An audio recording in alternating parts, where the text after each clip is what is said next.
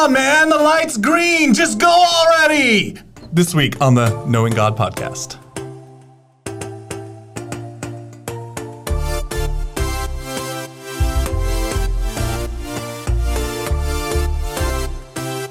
Welcome back to another episode of Knowing God. I'm John. And I am Caleb Rowland. And we are having part two of a discussion we started last week on digitizing church. And as you could tell, this conversation is going to be about let's just green means go. We're going to utilize every tool that we have in this new world called the internet and digital world. And so let's go. Let's go. Let's use all these tools. Exactly. You know, I mean, when you're sitting at a stoplight, there's two kinds of people. When there's somebody in front of you and the light turns green, there's the person who, once it's been green for 0.6 seconds, mm-hmm. you're laying on the horn, like, get out of the way and go, right? And there's the other person who's like, well, I'm from the South and I don't know. I'm just waiting. Bless your heart. Maybe, you know, they're having a hard day. Get out of the way kind of deal, right? And you're kind of like wait, like uh, probably too long. And then you finally like, beep beep. Like, come on, guys, let's go. So we're talking about the green lights this week, and uh, you know, last week was the red lights. So people who just say technology is kind of scary. You know, mm-hmm. technology kind mm-hmm. of corrupts what we have uh, as far as the church and what God has intended the church to be. But then we also have people on the complete opposite end who says, every you know ounce of technology, anything that can be implemented, anything that we can be innovators and uh, mm-hmm. uh, early adopters of, let's do that as soon as possible. As soon as we have it in the budget, let's make it happen so that uh, we can be on the cutting edge, right? Yeah, it's not. A, it takes a here's what we can do to here's what we should do. Right. You know, like this is these are the new tools, mm-hmm. and why wouldn't we use these new tools? Let's use these without really any sense of discretion or wisdom, or you know, we're just to go. We're right. No holds barred. No yep. holds barred.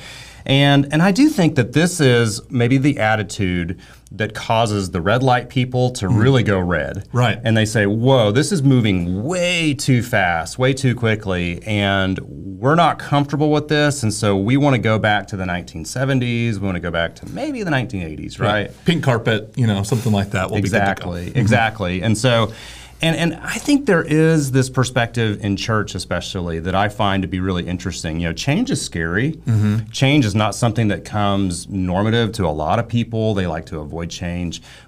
But, you know, we live in a world that's ever changing. Correct. And we realize that. And so I think there sometimes is this tendency in the church that, well, everything else can change. The way I get my TV can change. Streaming services. I don't. Blockbusters don't exist anymore except for right. that one in Oregon. Right. Um, but don't change my church, right? Mm-hmm. Because this is comfortable. And, and so I, I, think that can make that red light really, really red. Mm-hmm. And then uh, it can also cause maybe some frustration with the green light people as they kind of look at those red light people and say they're obsolete, they're dinosaurs, they don't care, they're not reading their Bibles, you know, mm-hmm. whatever. And so we have to kind of live with that tension, I think. We definitely do. Uh, but as we move into the green lights, we see that probably uh, one of the most cutting edge things that we see now is you know the metaverse. Yes, we know that you know uh, Mark Zuckerberg and Facebook they're pouring uh, you know billions of dollars mm-hmm. into the metaverse and into developing uh, virtual reality technology, and we've seen that become uh, really kind of you know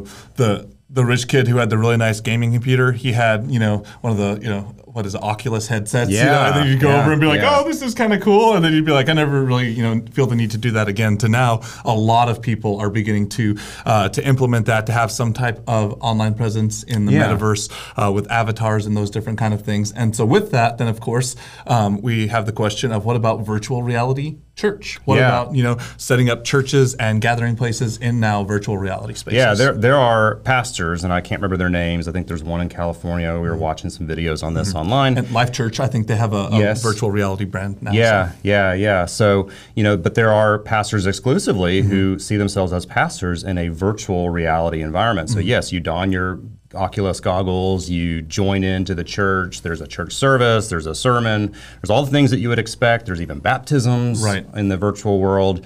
Uh, and so, yeah, there are some people that say this is a new space. Mm-hmm.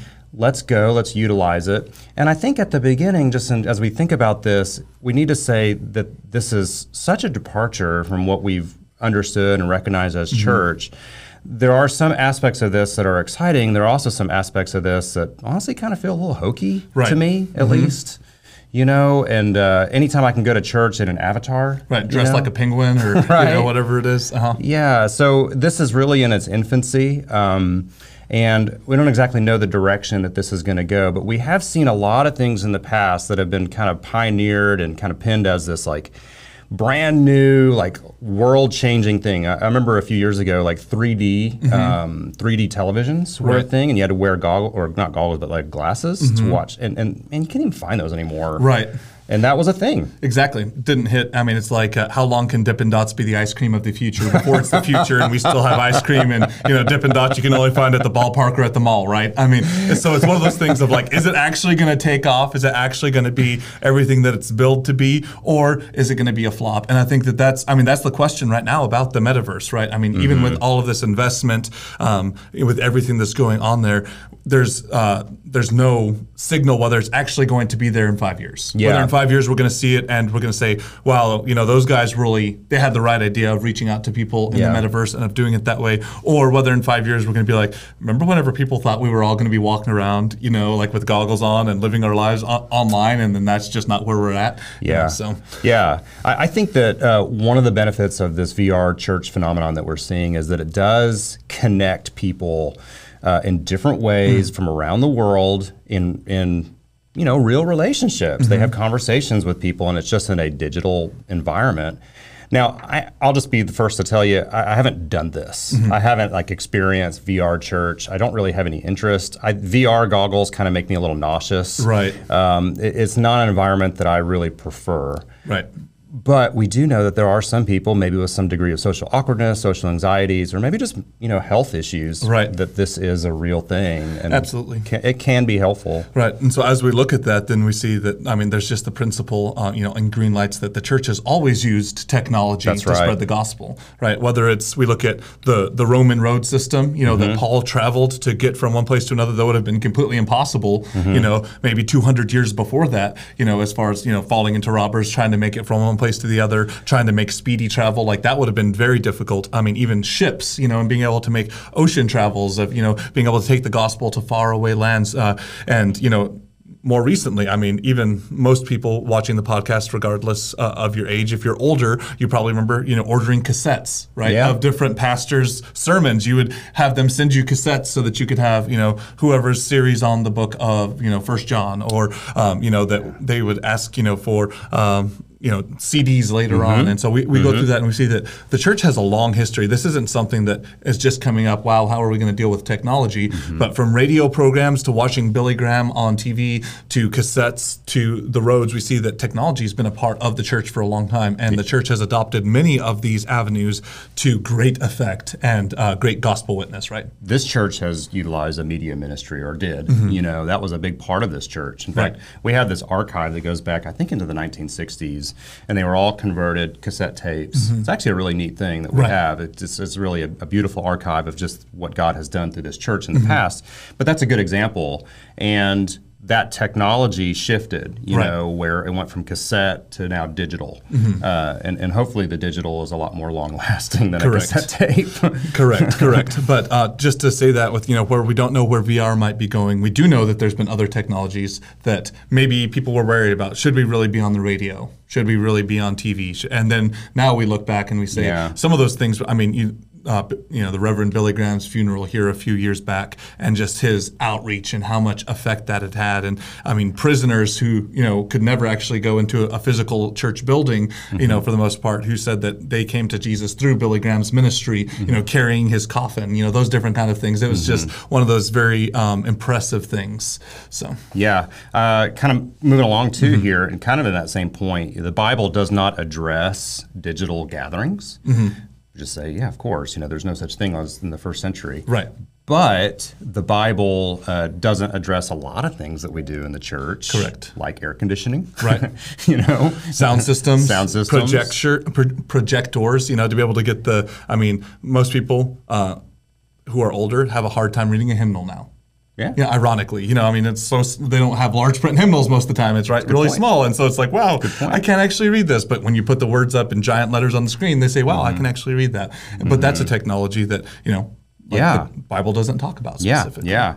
Uh, another point that somebody might make is if you look at church membership, um, can it not be achieved digitally almost Right. 100%? percent And, you know, we might say, well, I don't, I don't know. I mean, like maybe, maybe not.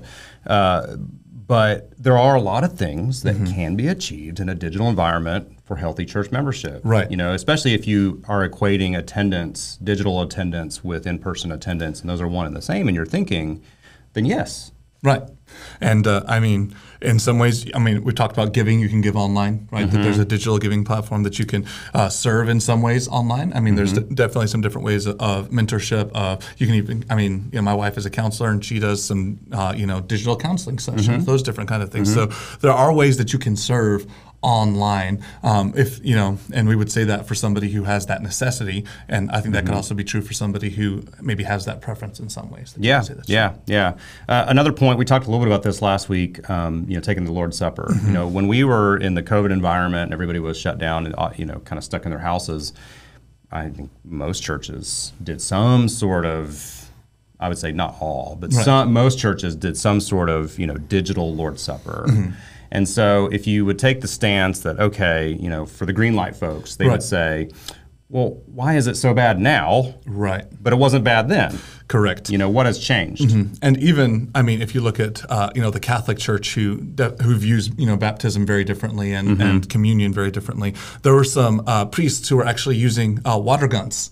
From a distance during COVID to, right, to baptize yeah. babies, and you're kind of like, oh, that seems, you know, like if, if you can baptize somebody with a water gun, then you know, can you can you do it online? So I mean, Mm-hmm. I think there's some real questions there because we realized that, um, you know, because of the world that we live in, there's some limitations that different people have Mm-hmm. for different reasons, and how can we make accommodations for those people? Yeah, so those that are kind of on the green light side are just like, let's make those accommodations. Mm-hmm. Exactly. There are people on the other side of that device. There are people on the other side of that screen. Let's move forward, and that's kind of what the VR movement I think is really all about. It's, it's really a missional, you know, perspective. Correct. You know, maybe going back to that first point on VR Church, uh, another real plus I would say for a VR environment is how much cheaper it is to plant a church. Right. Now, there are those on the other side that would say, is it really a church? But for mm-hmm. those that are advocates of the VR church, they would say, yes, it is a church. And we don't have to have a building. We don't have to have, you know, the sound systems that usually come with these buildings. We don't Right. have to have, you know, the electricity to pay for the light bills and so forth, so forth.